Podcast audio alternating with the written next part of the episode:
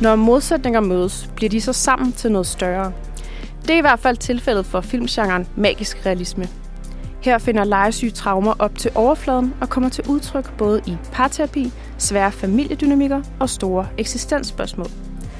Magien er ikke eskapistisk. Den skal ikke hjælpe os med at undgå virkeligheden. Derimod skal den pege på netop det, der gør ondt, så vi bedre kan forstå vores egen virkelighed. I dag skal vi på traumekur med filmmagasinet Nosferatu. Velkommen til.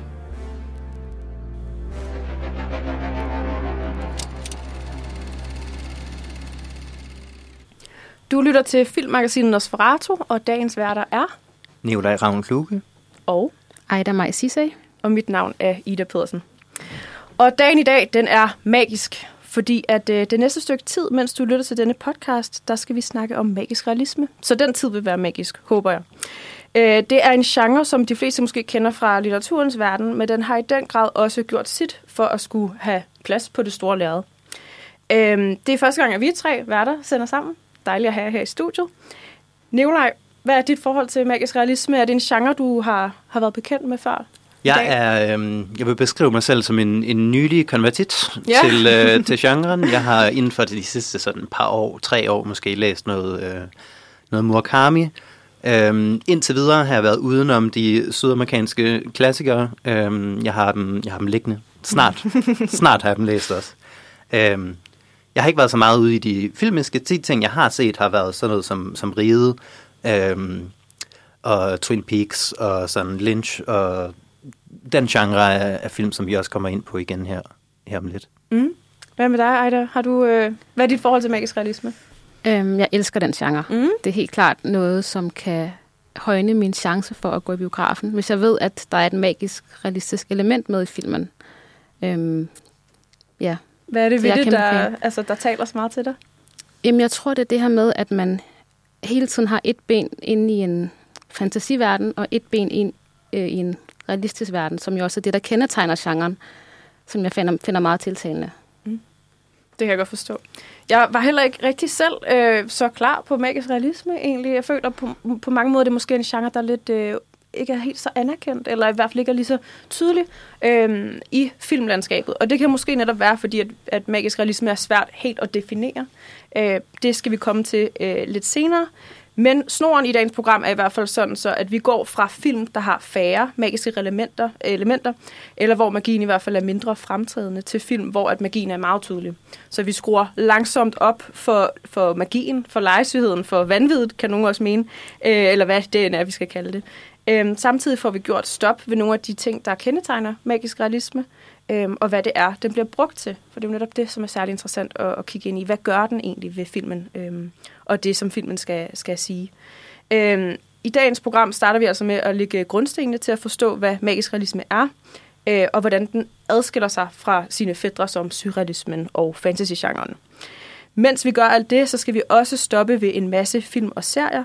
Det er blandt andet uh, Eternal Sunshine of a Spotless Mind, The Lobster, Mulholland Drive og Encanto, og nogle af de titler, som vi kommer ind på. Og det helt store fokus bliver traumer. Fordi at uh, når man snakker magi og børn og barndom og barnesindet, så ligger det med traumer faktisk ikke helt så langt væk. Uh, men langt mere om det i løbet af dagens program.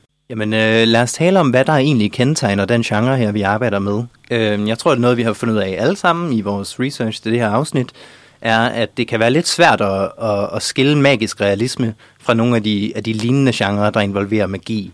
Øh, sådan definitionsmæssigt, så er vi ude i noget, hvor magi og realisme ligesom møder hinanden. Det er ikke bare, realisme i det her tilfælde betyder ikke bare øh, en verden uden magi, det betyder sådan vi nærmer os socialrealisme, sådan en, en genremæssig realisme, øhm, som handler om at være nede på jorden, tæt på mennesker, øhm, ikke så sådan opstillet og, og filmagtigt. Øhm, men som med det her lager magi indover, som, øhm, som jo i, i og for sig skulle være en, en modsætning af det meget jordnære, øhm, men som, som opnår et samspil i, i de her film, øhm, som er ret smukt, synes jeg. Ja, og så bliver der jo heller ikke stillet spørgsmålstegn på samme måde ved magien. Altså jeg tænker, at, at i mange af filmene, så er magien øh, en, en del af universet, men det er ikke nødvendigvis en drift for historien eller noget, som skal bruges til at øh, hvad hedder det, altså sådan, det, det bliver ikke en del af plottet på den måde. Det, det er mere sådan med til at drive fortællingen, ikke fremad på samme måde, men mere måske, i stedet for fortællingen, så er det mere karaktererne, der er fokus på. Og hvad der sker ind i dem, bliver ligesom udtrykt blandt andet igennem de her magiske elementer.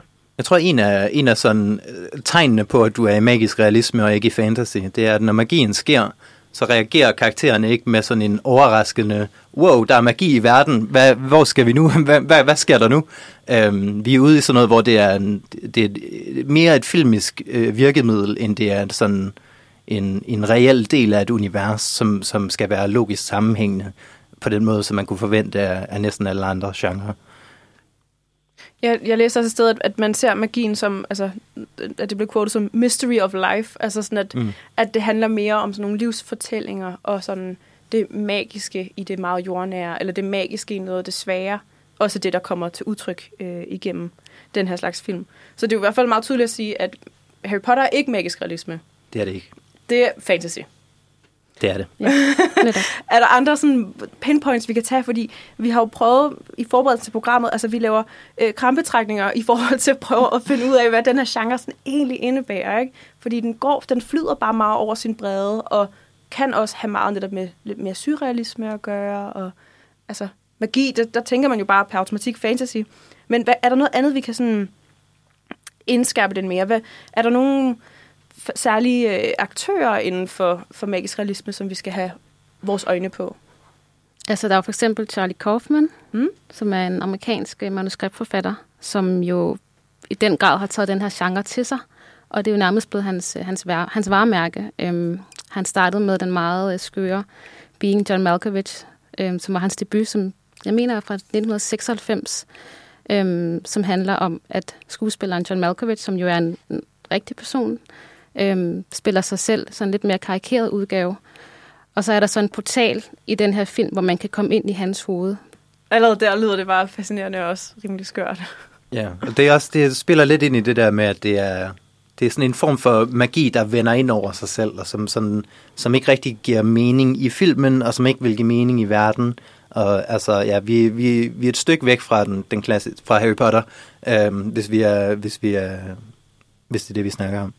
Øhm, noget, jeg har set for nylig, er, altså, hvis du, vil, hvis du vil finde ud af, hvad der er magisk realisme, og hvad der ikke er magisk realisme, så skal du ikke se den serie, jeg vil anbefale nu.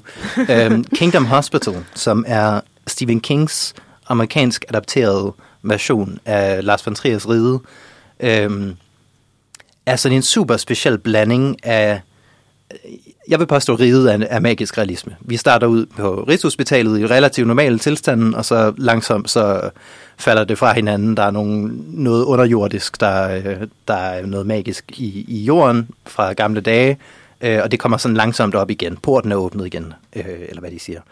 I den amerikanske udgave, der får vi en masse sådan Stephen King, øh, Stephen King-ismer øh, trukket ned over genren også, på den måde, at han har sådan han har talende øh, dyr, og han har, øh, han har spøgelser, som er gode og onde, og mange af tingene kommer fra riget, men i Stephen Kings version, der får de ligesom betydning for plottet på en måde, som tager dem ud af den magiske realisme-genre og kommer mere ind i sådan noget fantasy-horror-stil, som, som er der, hvor Stephen King øh, ofte opererer, så det giver god mening på den måde. Øhm, men det skaber sådan en super mærkelig blanding af, at han beholder nogle af scenerne fra Lars von Triers ride, som ikke giver nogen mening overhovedet nærmest. Øhm, ikke, ikke logisk mening, plot mening i hvert fald. Øhm, men det gør, det gør Stephen Kings version det meste af tiden. Så har han indimellem elementer af magisk realisme, og indimellem så bruger han de elementer, som, som Lars von Trier har skabt, øhm, og så bygger videre på dem til ligesom at danne en sådan et forståeligt øh, fantasy-univers i, i det her Kingdom Hospital et eller andet sted i, i, ude i udkanten, udkants USA, øh, hvor det foregår. En, en anden aktør, man også øh, hurtigt her kan nævne, det er jo Wes Anderson. Han har også øh, et meget mere sådan legesygt univers, end de to, I lige har nævnt. Det er nogle lidt mere dystre eksempler. Øh, så Wes Anderson, øh, som vi også kommer til at snakke lidt mere om senere i programmet, bare nævne kort, at han er også en af dem, som bruger meget det her magisk realisme. Altså, og netop, der bliver ikke stillet spørgsmålstegn med de her... Øh, for i hans tilfælde kan det fx være mærkelige øh, væsner, at der bare er et eller andet dyr, som selvfølgelig ikke findes i virkeligheden, men det tager alle i universet for, altså, som påtaler, at jamen, det er det dyr, og, og, og ikke flere spørgsmål til det. Øhm, inden vi skal videre, så kan vi også lige kort diskutere i forhold til øh, magisk realisme. Den har jo rødder i det latinamerikanske. Øhm, og det var en tysk øh, kunstkritiker i 1925, der brugte udtrykket for første gang, altså magisk realisme. Øhm, men den, sådan, den kunstbevægelse, man kan snakke om, når man snakker om magisk realisme, den startede først i 1940 i netop Latinamerika og Karibien især. Øhm, men magisk realisme dækker netop både film, øh, litteratur, øh, andre kunstværker. Det er en, en bredt genre. Men hvad tænker vi omkring det der med, sådan, den, den kommer så på en måde derfra, men vi har jo faktisk, vi skal snakke en kanto, men ellers har vi faktisk ikke særlig mange andre latinamerikanske værker med i dag. Øhm, hvad tænker I omkring det her med, sådan, at den magiske realisme måske, i hvert fald vores take på det, er vokset lidt ud af der, hvor den startede? Jeg synes, det er interessant at snakke om sådan forskellen mellem en kunstperiode og en, og en genre. Øhm, jeg tror, at kunstperioder har lidt ry for at, ligesom at være låst fast i, en, i et tidspunkt og en, og en geografisk lokation, øhm, sådan så man kan, man kan tale om bevægelser i, historisk, øhm, hvor genre ligesom øh, plejer at være bredere. Det plejer at være en bredere forståelse. Jeg kan skrive noget i en genre, hvis jeg vil, men jeg kan ikke skrive noget i en, i en bevægelse, som foregik i øh, hvad hedder det, Sydamerika i, i 40'erne. Øhm, og det er en svær opdeling med magisk realisme, for den er nemlig meget knyttet til, til Sydamerika, og det er måske lidt en fejl, at vi ikke har taget nogle af, af de film med i den her omgang, men det tegner jo også, øh, eller det er nærmest bevis for, at vi er ude i en genre nu, i stedet for en, en, øh, en sådan litterær bølge. Øh, fordi vi ligesom har de her eksempler på, på film, der passer ind i genren, som er, er helt op til moderne tid, bliver de, bliver de lavet stadigvæk i øh, Amerika og Europa og så videre.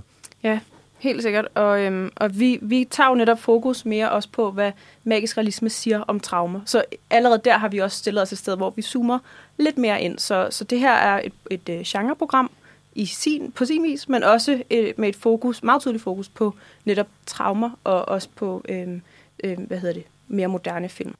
Vi skal lidt videre ud i øh, verden med magisk realisme. Vi skal kigge på parforholdstraumer. Og det lyder ikke umiddelbart så sjovt, men det, det skal nok blive alligevel.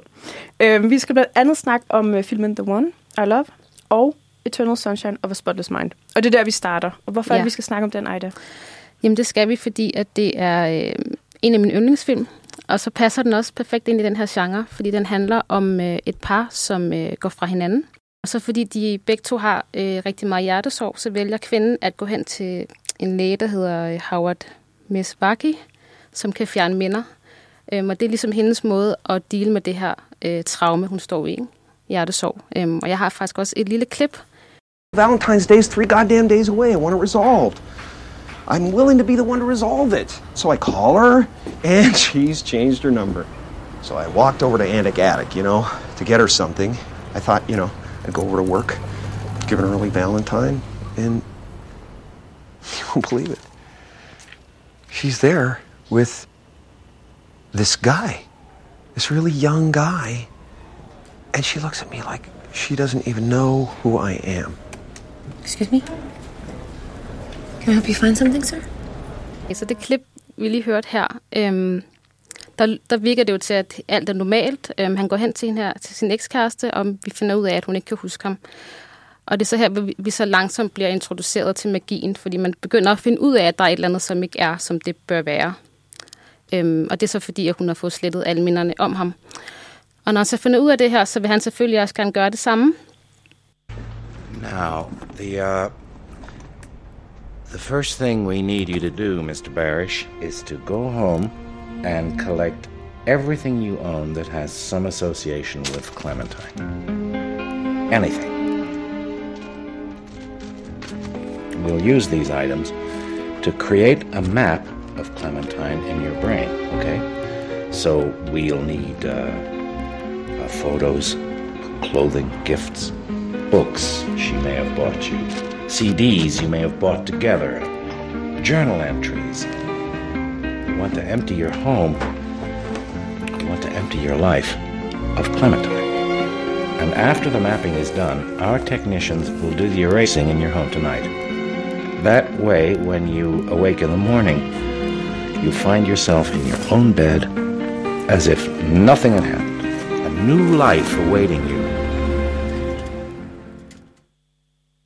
Ej, hvor er det vildt. Altså også det der med, at han bare siger sådan, vores teknikere, ikke? Altså Jo, det er en præcis. hel proces, han er i gang med her, at få hende fjernet ved at give CD'er og andre ting, der kan minde ham om det forhold. Præcis. Vi skal også lige huske at nævne, at det jo selvfølgelig er Jim Carrey, vi har i hovedrollen her som Joel, og Kate Winslet som En Clementine. seriøs Jim Carrey, Ja. en gang skyld. En af hans, øh, hans få seriøse film, men også en klassiker inden for sådan, øh, de ro- romantiske film, også øh, om hjertesorg. Ikke? Og man kan godt relatere til det her med, at efter et breakup, så vil man gerne skille sig af med alt, der ligesom minder om ens ekskæreste. Og her, der gør han det så, øh, så bliver det så et led i den magisk, med det magiske element, ikke? Ja, at det er sådan, øh, noget, han kan, øh, en service, han kan købe ind på, på en eller anden måde. Ikke? Sådan, øh, ja tak, jeg vil gerne have slettet min eks. Øhm, og det, er- det er jo totalt relaterbart, altså, øh, og, og det der med sådan, øh, at blive ved med at tænke på en person, efter man burde stoppe med at tænke på personen, fordi det gør bare ondt. Ikke? Øhm, ja. Det er sjovt, som det bliver præsenteret her, at det er nærmest som om, det er en, øh, en sådan sci-fi-film, vi er ude i, eller Ja. en, Ja. øh, sådan noget cyberpunk-agtig, lidt nær fremtid øh, teknologi, vi, vi opererer med. Jeg ved ikke, om, øh, er det mere sådan åbenlyst magisk senere hen, eller er det sådan, eller er det sci-fi? Hvor er vi henne i... Øh, Det er et godt spørgsmål, fordi den blev sat i magisk realisme, science fiction-båden. mm, Så, og så er der jo nogen, der mener, at der er et tydeligt skæld, så der ved jeg ikke, hvad I vil. Om I vil differentiere mellem de to, eller I vil sætte dem sammen og sige, at de godt kunne eksistere sådan samtidig. jeg jo- tror, ja, de kan godt eksistere samtidig, det må de næsten kunne. Du kan jo sagtens have... Øh, eller hvad? Kan det være realisme og sci-fi samtidig? Altså, det, jeg tror, jeg vil sige, at, at det kan sagtens være sci-fi, men så er det bare sci-fi, der altså sådan, er lidt skruet ned på sit minimum, eller sådan, fordi det stadig ligger så tæt ud i en tænkt fremtid. Altså, det er ikke øh, 300 år i fremtiden, det er mm. måske om 10 år. Og så er det måske også en teknologi, vi kender. Jeg tænker også på filmen Her som et andet eksempel, som også kunne både være lidt sci-fi-agtig, men også magisk realisme i forhold Ja. til sådan, vi har alle sammen, eller snart har man vel de der assistenter. Jeg har ikke, selv jeg er ikke så glad for Siri og alle de her ting, men man har jo de der, og Alexis, og hvad, hvad er det igen? Øh, Google Home, og, ja. Nu skal jeg ikke stå her og reklamere, men, men, men, men de eksempler er der jo også allerede, så man kan jo godt forestille sig, at der er folk, der vil forelske sig i deres øh, stemme i telefonen, eller i tv'et, eller whatever. Ikke? Mm. Og det er jo, Altså, ja. det er jo i hvert fald sådan i Høre for eksempel, at, at altså, vi, vi er ikke på nogen måde i nærheden af at kunne skabe den form for, for AI, som, som hun er i telefonen, Scarlett Johansson er. Øhm, og spørgsmålet er, om man vil kalde det, er vi, opererer vi i magisk realisme, eller er vi ude i noget, sådan noget ønsketænkning sci-fi, hvor vi siger, åh, hvis vi nu havde den her teknologi, hvordan vil det så gå? Og det er jo, altså ja, det, vi har fundet en til genre, som er svær at adskille fra, fra magisk realisme. Vi kan bare billedet mere mudret. ja. gennemgående tema formentlig på, øh, ja. på mange af de film, vi går igennem, at, at det ikke er sådan, det ikke er helt vildt let at, øh, at putte den ind i den boks der. Helt sikkert. Det er mudret vand, men øhm, Eternal Sunshine, den, øh, den giver i hvert fald øh, et bud på noget, der kan betragtes mm. som magisk realisme. Det vil jeg helt sikkert også mene. En anden film, som jo også handler om parforhold, som vi skal snakke om nu, det er den, der hedder The One I Love, øhm, som er en film om et, øh, et ægtepar, der går i parterapi.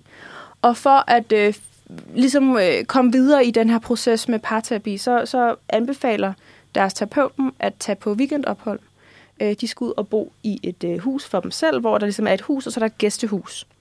Så de starter med at overnatte i huset, øh, men de bliver så også interesseret i, hvad er der egentlig over det der gæstehus. Øhm, og der sker så nogle mærkelige forviklinger, hvor at kvinden for eksempel, øh, jeg, t- jeg husker det som om det er kvinden, der tror sådan, vi havde jo sex i går, og så er manden sådan, nej, vi havde da ikke sex. Hvad mener du? Og så, jo, vi, vi havde da sex. Og, nej, vi faldt i søvn på sofaen. Eller, altså, de kan, ikke, de kan ikke finde ud af sammen, sådan, hvad der skete, og hun føler, sig, hun føler, hun er kommet tættere på ham, men det føler han til gengæld ikke. Øhm, og omvendt. Så det, de, de går hele tiden og finder ud af, sådan, hvad er det egentlig, de har gang i.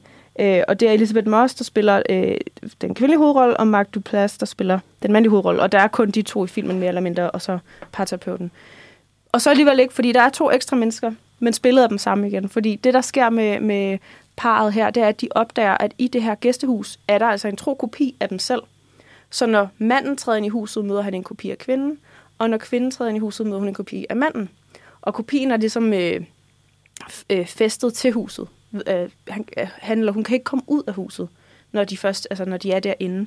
Og den person, de ligesom møder, er lidt en drømmevariant af den rigtige partner, ikke? Så når, og det her er meget kønsstereotypisk, men så når kvinden kommer ind, så er manden han er i gang med at tage sit-ups, og når hun kommer ind, så er han, så, eller når han kommer ind, så er kvinden i gang med at stege bacon. Øhm, så deres parforhold bliver sådan lidt bedre, men, men på sådan en lidt akavet måde, fordi at det er jo ikke dem, de er jo, ikke- de er jo ikke rigtig sammen. De er jo kun sammen med kopier af hinanden. Men når de først har fundet ud af, hvad det egentlig er, der sker i det her hus, så øh, beslutter parret sig for at lave nogle grundregler. Og det, øhm, dem, dem kan vi høre her. While we are in the guest house with the weird people, no intimacy, no sex. Yes, absolutely agreed. No sex. Good. What else? Well, I would say that would lead me to, you know, no spying. There has to be trust involved. We will be honest with each other about what happens in the guest house, and Right. It's like a it's like a therapy exercise in trust almost. it's a trust exercise. Okay, great. That's why we're here. Good. Um, let's see. I guess if there's anything else, actually, this is kind of really important now that I think about it. We can have fun with this, but if at any point either of us becomes uncomfortable and wants to stop, we just cut it off, Yes. pack our bags. Absolutely. Go. Absolutely. Agreed. That's a good one. That's a really good one. Yeah. Jeg synes, der er så meget i den her forhandling, som bare minder om et par, der er ved at, øh, øh, hvad hedder det, øh, snakke om et åbent forhold. Altså, det, det lyder meget som om, de er ved at forhandle. Nå, men vi kan jo godt prøve, og så, går, så er det din tur til at gå ind i huset, og så venter jeg ude foran, og så er det dig, og du har 15 minutter, og så går det så også lang tid, og de skal ligesom forhandle, hvordan de kan være i en relation med hinanden, men også med den anden version af partneren, der venter ind i huset. Øhm, og det synes jeg bare var enormt sjovt, at det var sådan lidt, ja, åben parforhold, parforholdagtigt med sådan, uh, hvad, hvad kan vi egentlig? Og de er begge to sådan nysgerrige, men de er sådan enige om, at ej, vi skal, sammen, vi skal ligesom sammen ud af det her. Men det, der er så interessant med The One I Love i forhold til uh, Eternal Sunshine, som jo, hvor at traumet handler om, at uh, vi har mistet hinanden, hvordan kommer vi videre fra det? Så i The One er traumet altså uh, utroskab. Øhm, og jeg skal selvfølgelig ikke stå og afsløre her, hvad, hvad, hvad de her kloner, hvad de egentlig går ud på, og hvordan det slutter osv.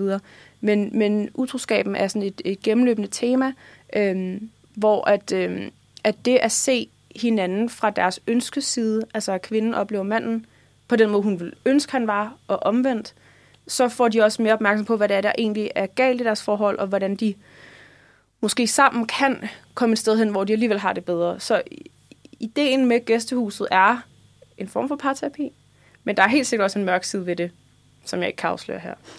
Men jeg kan anbefale, det er en rigtig god film. Øhm, hvad tænker I umiddelbart, da I hører klippet her? Lyder det sådan, som noget, der smager af magisk realisme, eller hvad tænker I? Jeg tror muligvis, det er vores, altså, vores mest clean eksempel, fordi vi har, vi har de her, øhm, vi har et magisk element, som er det her, det her gæstehus, øhm, og man kan, altså, man kan smage realismen på den dialog, øh, vi, vi fik i klippet her. Altså, det er ikke, det er ikke skrevet på sådan en Hollywood-dialog-måde. Det er bare en, en samtale mellem, øh, mellem mennesker. Ikke? Det synes jeg virkelig øh, øh, fremgik meget tydeligt. Mm. Øh, Men også nogle surrealistiske elementer, ikke? Og der er også meget diskussion igen om, om hvornår man kan placere tingene i hver sin boldgade, ikke? Øh, Men det er umiddelbart det, de associ- associationer, jeg får, når jeg hører klippet. Mm.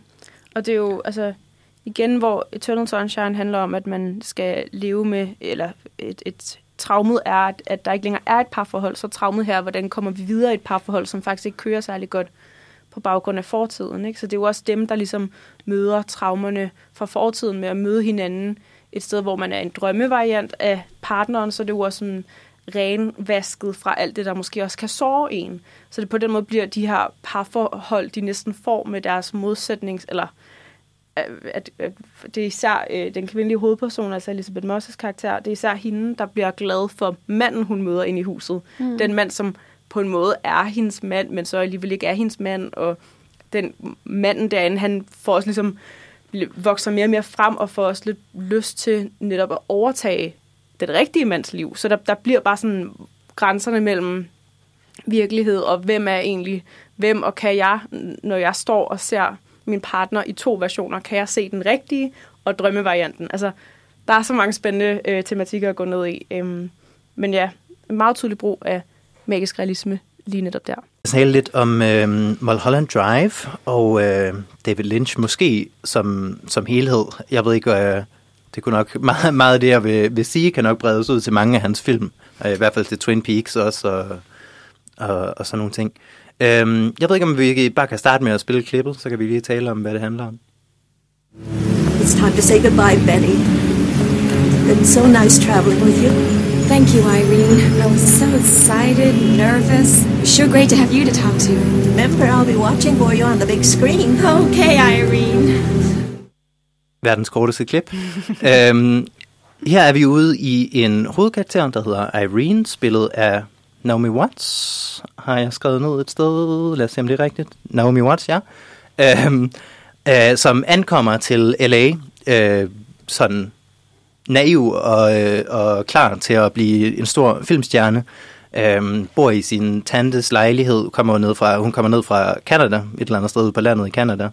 Øhm, og så er historien handler om, at hun ligesom finder, hun render ind i den her person, øhm, spillet Laura Herring, som har mistet sin hukommelse øh, og har snedet sig ind i den her lejlighed, som hun har lånt. Øh, hun finder hende, de finder ud af, at hun ikke har nogen hukommelse.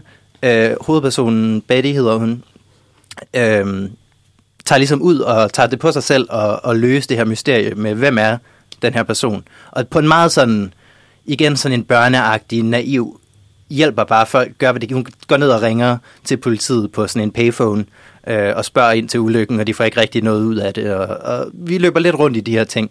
Øhm, og så samtidig får hun en, en, øh, en rolle som skuespiller, øh, hvor alle elsker hende, hun er inde til en audition, og bare altså, virkelig smadrer den, bare klarer det vildt godt, og bliver taget med videre til en, en større director, øh, som selv er involveret i sådan et mærkeligt drama med noget mafia, show, som tvinger ham til at vælge en bestemt person til hovedrollen, selvom han, han vil i virkeligheden gerne have hovedpersonen, men, øh, men han bliver tvunget ud i at vælge nogle andre.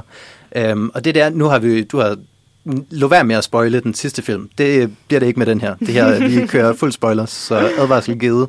Øhm, det, der så sker halvanden time inde i filmen, eller noget i den stil, er, at øhm, pludselig så der er et gennemgående, er der en sådan person, der er dækket i mudder, som sidder øh, rundt om en diner et eller andet sted. Øh, han har en blå boks med sig med en nøgle, som øh, går igen. Den er rundt omkring i filmen. Forskellige personer har den, kigger på dem. Øh, halvanden time inden, så åbner vi den her boks. Vi zoomer ned i boksen med kameraet og ud igen. Og nu har alle karaktererne i filmen andre roller, end de havde før. Så navnene går igen, og skuespillerne går igen, men de har forskellige, de har ombyttet deres sådan ja, deres, deres roller i segmentet. Hovedpersonen viser sig at være en pige, som i den originale del af filmen øh, havde de fandt i hende død i hendes lejlighed. Øhm, og øh, ja, det, tolkningen, som jeg ser det, hvis vi virkelig forsimpler det, og hvis vi øh, minuser alle de David Lynch-ting, som kommer med en David Lynch-film, som er, at karakterer bare opfører sig underligt og siger mærkelige ting, øh, så er vi ude i noget, hvor øh, at vi ligesom har en, en sådan selvskabt virkelighed, gennem den her hovedperson, som ligesom øh, kreerer sin egen verden, hvor hun ankommer til Hollywood og bare er den bedste, og alle vil gerne have hende, og hun finder, hun bliver kærester med hende med hukommelsestab også. Øhm, og alting går ligesom bare vildt godt for hende her originalt. Øh, og så når vi zoomer ud af den her boks igen, så bor hun alene i en lejlighed. Hun har byttet med en anden person for at flygte fra politiet. Øh, hun har ikke været ude i lang tid. Hun opfører sig helt anderledes. Det var svært at genkende, at det var samme person og samme skuespiller faktisk også, øhm, fordi hendes opførsel er så anderledes simpelthen. Øhm, ja, og vi kommer bare ud i sådan nogle mærkelige scenarier, hvor i, i den originale, i hendes hoved, som jeg så vil argumentere for, at, hvor vi, er hvor vi er i den første halvanden time af filmen, øhm, der går alting ligesom vildt godt, og der er nogle underlige sådan nogle det her mafia, der ligesom tvinger så det er ikke, det er ikke fordi uh, directoren ikke kunne lide mig, det var bare fordi han blev tvunget af den her skyggeorganisation til at vælge nogle andre. Um, og du ved, øh, hende kæresten der, hun får, er sådan... Det, der sker i virkeligheden, er, at directoren og kæresten um, er ved at blive gift, så hun er ved at gå fra hovedpersonen, det bliver forvirrende nu, fordi øh, problemet er, at navnene skifter også halvvejs igennem, så alle navnene passer ikke alligevel. Øhm, men hun er ved at blive forladt i hvert fald af sin, øh, af sin kæreste, til fordel for, for den her berømte øh, director. Øhm, og det har ligesom øh, på en eller anden måde fået hende til at gå, gå bryde helt sammen, og, og formentlig opdigte den her første halvdel af, af filmen, som vi, vi sidder og ser på. Øh, præcis hvordan det fungerer, og hvordan det logisk hænger sammen, det er der ikke nogen forklaring på.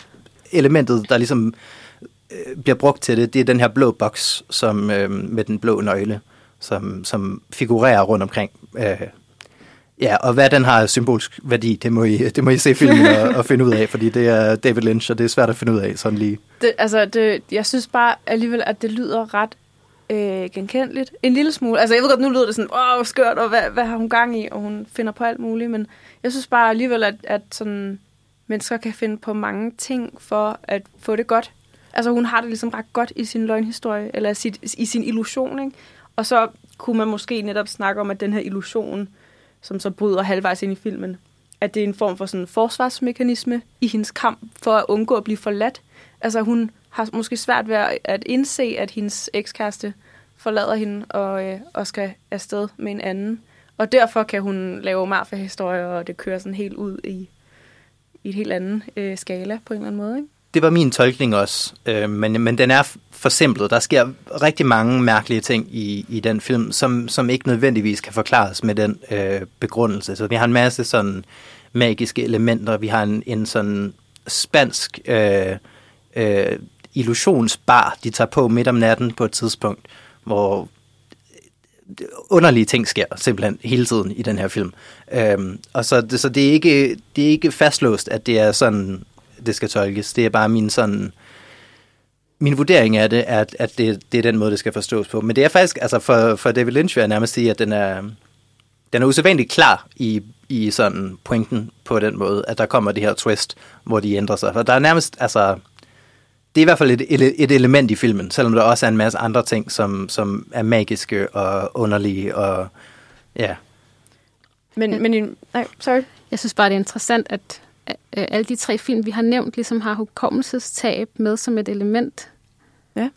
Øhm, men det, det, det taler jo også ind i det der med traumer og forsvarsmekanismer. Ja, altså du tænker på Mulholland Drive og Eternal Sunshine. Og The One I Love, der var også ja. noget med, at de kunne huske, hvad de havde lavet. Ja, det var det. Ja. Ja. ja, det er rigtigt nok. Men det er så konstrueret på en lidt anden måde. Men, du har, men du har ret, øh, fuldstændig ret. Det er egentlig meget godt øh, observeret. I hvert fald er det jo sådan, så når du, når du er i en genre, hvor magien skal ligesom have at gøre med menneskerne og med deres oplevelser, og deres sådan symbol skal have at gøre med dem på en eller anden måde, så er det ikke så, det er ikke så overraskende, at, at magien handler om, hvordan det påvirker personer. Så det handler om, det er magi, der, der ændrer sådan, hvordan man ser verden og den slags ting, i stedet mm. for, øh, jeg kan skyde med ildkugler, eller den anden slags sådan mere konventionelle fantasy magi.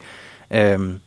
Ja, magien kommer igen lidt sådan indefra, ikke? Eller sådan, mm. magien er med til at beskrive nogle øh, mekanismer, der er inde i os. Det handler om mennesker i hvert fald. Altså i bund og grund, så, så er der ikke det er ikke værd at have magi med i, i, i de her realisme-fortællinger, øh, medmindre de har indflydelse på de, de mennesker, det handler om. Det, kan, mm. det skal ikke være sådan en baggrundsverden af gudefigurer og, og den slags. Det ja. skal ligesom være grounded i, uh, i den almindelige verden, ja. Ja, mm. jamen, det er du helt ret i. Altså i sindet og selvforståelsen og relationerne, det er mm. ligesom gennemgående tema.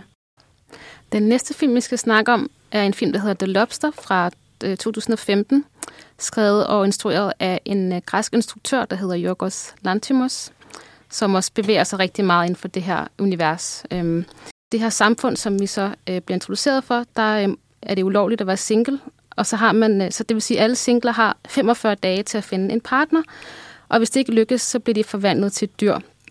Og øh, åbningsscenen, øh, den her hovedkarakter bliver spillet af Colin Farrell, og vi ser ham komme gående med en hund, og så finder vi så også ud af senere, at den her hund øh, har været hans bror, som så ikke øh, formåede at finde en partner på de 45 dage.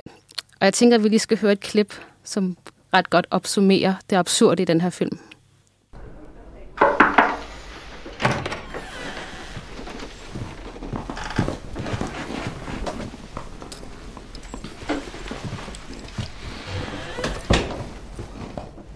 Hello. I'm the hotel manager, and this gentleman is my partner. We'd like to welcome you. Now, the fact that you'll turn into an animal if you fail to fall in love with someone during your stay here is not something that should upset you or get you down. Just think as an animal, you'll have a second chance to find a companion. But even then, you must be careful. You need to choose a companion that is a similar type of animal to you. A wolf and a penguin could never live together, nor could a camel and a hippopotamus. That would be absurd. Think about it. I understand this discussion is a little unpleasant for you, but it is my duty to prepare you psychologically for all possible outcomes. Now, have you thought of what animal you'd like to be if you end up alone? Yes, a lobster. I must congratulate you. The first thing most people think of is a dog, which is why the world is full of dogs. Very few people choose an unusual animal, which is why they are endangered. A lobster is an excellent choice. What the skørt? Er det Olivia Colman, vi hører? Ja. Okay. Godt spottet. Jeg godt, øh, hun er også med i mange andre af hans film. Ja, det er hun nemlig. Øh, Ja, han er også, øh, hvad hedder det? The Killing of a Sacred Deer og The Favorite. Og, ja. præcis. Jeg har ikke set den her. Ej, Den det lyder Det lyder vildt sjovt. Ja, det lyder virkelig, virkelig sjovt. Jeg, jeg er solgt allerede. Okay, jeg skal være dyr. Fint nok. Hvad dyr vil jeg være? Altså, det vil jeg jo ikke tænke, men alligevel kan jeg godt forstå det, hun siger med, at grund til, at der er øh, dyr, der er ved at uddø, eller sådan, det er fordi, der ikke er nok, der vælger at være dem. Altså, sådan, den, den pointe er jo også sjov, og giver også mening på en eller anden måde. Det er også sjovt, fordi det er sådan... Her er grænsen mellem magisk realisme og fantasy er, og hvorvidt det er en joke eller ej. Ja. Hvis, det, hvis du lavede en verden, hvor at det var sandt, og dyr blev, eller mennesker blev til dyr, og, eller, du ved, forstår I, hvad jeg mener? Det er sådan, du kunne godt lave et seriøst univers, hvor du, hvor du sagde, at det var reglen, og du, folk bliver til dyr, og der er nogle dyr, der er øh, i far for at dø, for der ikke er nok, der bliver dem. Det kunne godt være en seriøs plotline også, men her er vi ude i, sådan, det er sådan en absurd joke, Ja. som, øh, som publikum er med på, men som karaktererne ikke er med på i det her univers. Det er nok, fordi den også er bundet sammen med det der med at være single. Altså sådan, Ja, jo, ja. og det bliver også sådan mærkeligt relaterbart også på en eller anden måde, fordi der jo også bare i kulturen hersker både selvfølgelig øh, fløje, skulle jeg til at sige, som, som øh, hedrer singlekultur og snakker om, at ej, hvor er det godt at være single. Og så er der også øh, mange andre parametre, hvor at det at være i et parforhold bare altid vil være bedre. Ikke fordi mm. vi skal ind i alle mulige juridiske ting, men sådan øh, jura og lån og alt muligt, vil det altid bedre give mening at være to. Øhm, og, og i kulturen generelt at kunne blive, altså, øh, hvis man er single, så er man, er man så den ensomme, eller den person, som ingen havde valgt, eller et eller andet. Ikke? Mm. Så det, det, bliver sådan, det, det bliver også meget sådan jordnært, og sådan, det tænker jeg ikke, fantasy-universet nødvendigvis vil beskæftige sig med, om man var single eller ej. Det vil i hvert fald være en lidt sådan... Det er rigtigt nok. Den, den side af det vil være, det vil være en usædvanlig fantasy-historie. Ja. Øhm, ja, men det, det har, ja, uh, Ja, men men den er, den er øhm, det lyder virkelig sjovt. Men det magiske element er netop det der med, at man så skal blive Til et dyr. til et dyr. Kan du sige noget andet om den, uden at afsløre for meget, fordi jeg kan mærke, at jeg skal hjem og se den. Uden at afsløre for meget. Mhm. Mm-hmm. Øhm, ja, altså jeg, jeg tror, at filmen er en kommentar på datingkulturen, som du også var inde på. Det her med, at man bliver udstødt, ikke? hvis man ikke har en partner, når man når en vis alder. Øhm, og på det her hotel, der foregår også en masse skøre ting, og en masse sådan propaganda, hvor de prøver at påvirke øhm, beboerne til at have lyst til at være i et parforhold. Ikke? Altså alle mulige absurde ting. Altså sådan lidt hjernevask-agtigt. Ja, lidt. Ja. Øh, opstiller forskellige scenarier, og sådan, øhm, der sådan skal advare dem imod at være single. Der er for eksempel en fyr på hotellet, som bliver forelsket i en anden kvinde. Og den her kvinde, hun har et problem med, at hun altid får øh, næseblod. Og så for at overbevise hende om, at de er meant to be, så banger øh, han hovedet ind i væggen, så Ja. han selv får næseblod. Ikke? Ja. Og da jeg så det, der tænkte jeg, at det var den, en kommentar på, at øhm, hvornår man ligesom passer sammen. Ja. Jeg ved ikke, om det giver mening for Jo, jer, ligesom jo, sådan, jo. på sådan et karikeret måde, ikke? at Ja. man ligesom prøver at ændre sig selv for at finde en partner. Ikke? Mm. skader sig selv endda. Ja, for, for også at finde skal- en ja. partner. Og ja. det tror jeg, der er rigtig mange, der gør. Altså, Mhm. mm-hmm. det netop øh, ligger bånd på sig selv for, at um, jeg vil hellere passe ind i parforholdet, end jeg vil være alene. Ikke? Så jeg accepterer, at min partner og jeg, vi har en masse uoverensstemmelser, og det faktisk måske er jeg lidt ulykkelig, men så er jeg jo i parforholdet, så ja.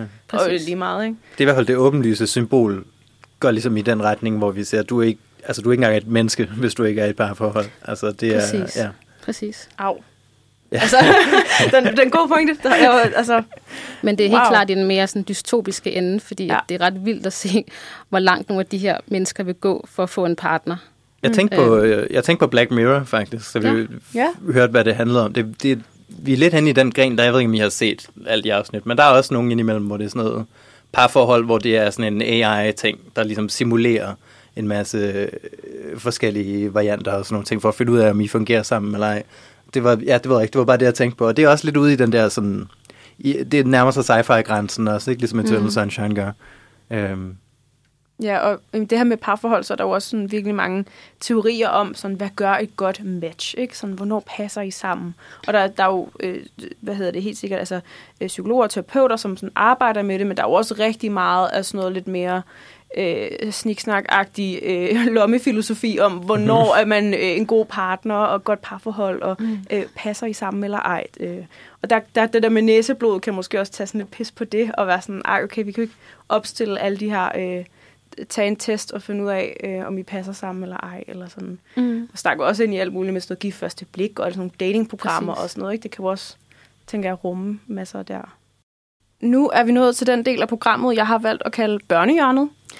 Øhm, og det hedder den, fordi at øh, vi skal kigge lidt mere på forholdet til forældre og familieforhold øh, generelt i forhold til magisk realisme.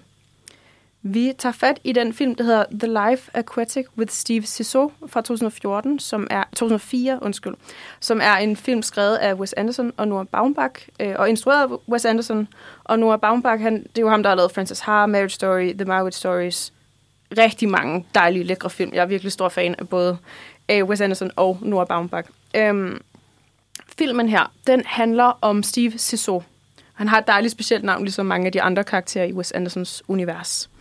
Øhm, og han er kendt dokumentarist og opdagelsesrejsende, og så filmer han sine rejser sammen med sådan et stort øh, hold, øh, som er folk, der både er mekanikere, lydteknikere, styrmænd. Altså de er både sådan teknisk dygtige på skibet, men har også alt det her grej til at kunne følge ham trop rundt i verden, når han skal ud på eventyr. Øhm, og det er sådan en god blanding af den her besætning. De blev præsenteret meget underholdende i starten. Og alle går i samme uniform, som er sådan en blå dragt med en rød øh, strikhue. Det er sådan meget sejleragtigt. Og ser også lidt sjovt ud, fordi de er, de er bare uniformeret. Øhm, på rollelisten har vi nogle kæmpe store navne, som jo er klassisk i mange af Wes Andersons film. Vi har Bill Murray i hovedrollen som Steve Zissou. Så har vi Owen Wilson øh, i rollen som Ned Plimpton, som er en mulig søn til Zissou. Det vender vi tilbage til. Så er der Kate Blanchett, øh, Angelina Houston, øh, Willem Dafoe, Jeff Goldblum, Goldblum, svært efternavn lige at sige. Um, og magisk, den magiske realisme er til stede fra start. Vores hovedperson, øh, han mister sin bedste ven, som er medlem af hans, øh, hans skib igennem 27 år. Øh, og det gør han i mødet med en øh, jaguarhaj. Og det hører vi her. Esteban was eaten! Check the scanning monitor! Start tracking before it goes too deep! Esteban was bitten? Eaten! Is he dead? Esteban was eaten! He was swallowed whole? No! Chewed! Check the scanning monitor! He's got hydrogen psychosis. Crazy eye. Steve, we think you got crazy eye. Get him out of the fucking water. Esteban! Esteban! Esteban! Esteban! Esteban! Steve! Esteban! Det her inden for filmens første 10 minutter eller sådan noget, hvor vi ser øh, Steve Soso, han er jo opdagelsesrejsende, og han, øh, man ser den her, det her, det sker på en film, der bliver vist i biografen. Øh, fordi han, det der, han premierer sin store film, så han er ude og optage, og så kommer han tilbage og viser en biografen. Øh, manden, I hører her med sådan den der tyske accent, er Willem Dafoe i rollen som Claus, som er en del af besætningen. Øh, og jeg synes, der er rigtig mange ting, man kan komme ned i her. Øhm, både at inden at Bill Murray han begynder at kalde på sin ven Esteban, øh, så spørger han lige filmcrewet, optager I? Og så begynder han at råbe, Esteban, Esteban, så vi får fat i det her med, at det er super opstillet. Mm. Øhm, så bliver der også sagt, altså øhm, Claus, han siger, at han- vi tror, du har hydrosymkose eller sådan noget lignende. Crazy eyes. Og så filmer de bare ind på sådan helt tæt på Bill Murray, som bare glor ind i kameraet, sådan is ansigt og røde øjne. Og det er bare sådan pudsigt, pudsigt og virkelig sådan underfundigt, at sådan, der er det her kæmpe store sådan, drama i vandet. Han kommer op, hans bedste ven er blevet et af en hej, og så har vi kameraet har lige tid til at zoome ind på hans ansigt og se sådan, ja, han har røde øjne.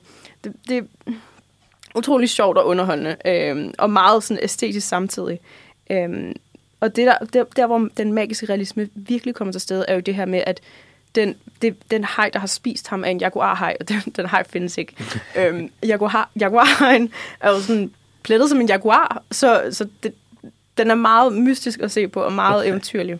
Man ser den ikke her fra starten af, men den kommer senere i filmen, det kan jeg godt afsløre. Øhm, men ja, der, der, der bliver råbt frem og tilbage, og der bliver også bare diskuteret, i stedet for sådan at gå i, i kaos over, at Esteban er død, så spørger Claus bare ind til sådan, er han blevet spist? Nej, nej, nej han blev tykket. Og, og, og, alle de detaljer, der er i den her sådan, samarbejde, som er sådan lidt mærkeligt skævt, er utrolig sjovt. Og det ender også med, at Claus hopper i vandet efter Bill Murray for ligesom at prøve at redde ham op. Øhm, så, og den, så den magiske realisme i filmen her er til stede øh, fra starten af, øh, og der er ikke nogen, der stiller spørgsmålstegn ved, at der er den her hej, der har spist Esteban. Det er bare sådan, tingene er. Øhm, og hvor det så bliver rigtig spændende at kigge på det her med forældreforhold, er, at der jo så er et muligt forældreforhold mellem Bill Murrays karakter og Owen Wilsons karakter. Øh, Wilsons karakter, han tror nemlig, at han er Sisos søn. Øh, han er ikke sikker på det, men det gennemflyder hele fortællingen om sådan, er du hans søn, og måske og måske ikke. Og han kommer lynhurtigt, bliver han bare en del af crewet, fordi han er jo muligvis hans søn, så han kan jo bare rejse med os. Så han opsætter sit job som, øh, han er sådan pilot fra Kansas, tror jeg det er. Han har den her dejlige øh, sydstatsdialekt, øh, og så bare med ud. Øh. Og der er en stor nativitet mellem de to mænd her. De, har, de kommer godt fra hinanden, eller godt med hinanden fra start af, øh, men alligevel er der nogle, nogle vridninger. Øh, så deres forhold er lidt usikkert. Og det sker blandt andet med, når Net, hedder han så, sønnen, rejser med ud på eventyr, øh, så skal de ned under havet og dykke, og der filmer de ned i havet og har et lydklip med her, som, øh, som hvor at, øh, at Net, han, øh, han, skal lige, han skal jo med på bånd, og sådan, han skal lige finde ud af, hvad kan jeg egentlig kalde dig, Steve Cesar? Hvad, hvad, hvad skal jeg kalde dig? Det kommer her. Would it be possible for me to address you as Dad in this scene? No, why?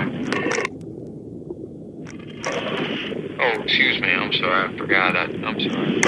Where are you coming from, Chekhov? Shit.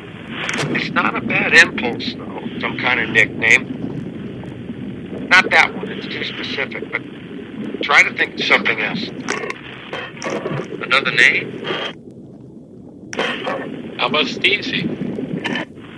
That's good. Try it. What were you going to say before?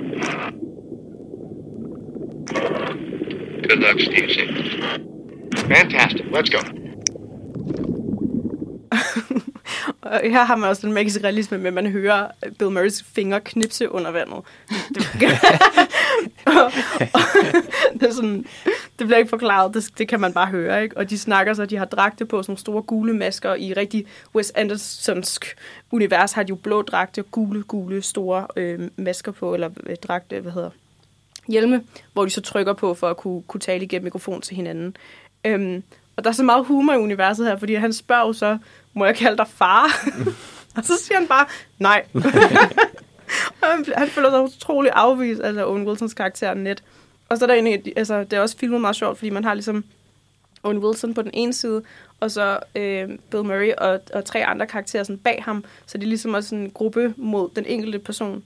Øh, og så er der en af de andre øh, mænd på besætningen der, der, der svømmer bag øh, Bill Murray, som siger, du kan jo kalde ham Stevesy.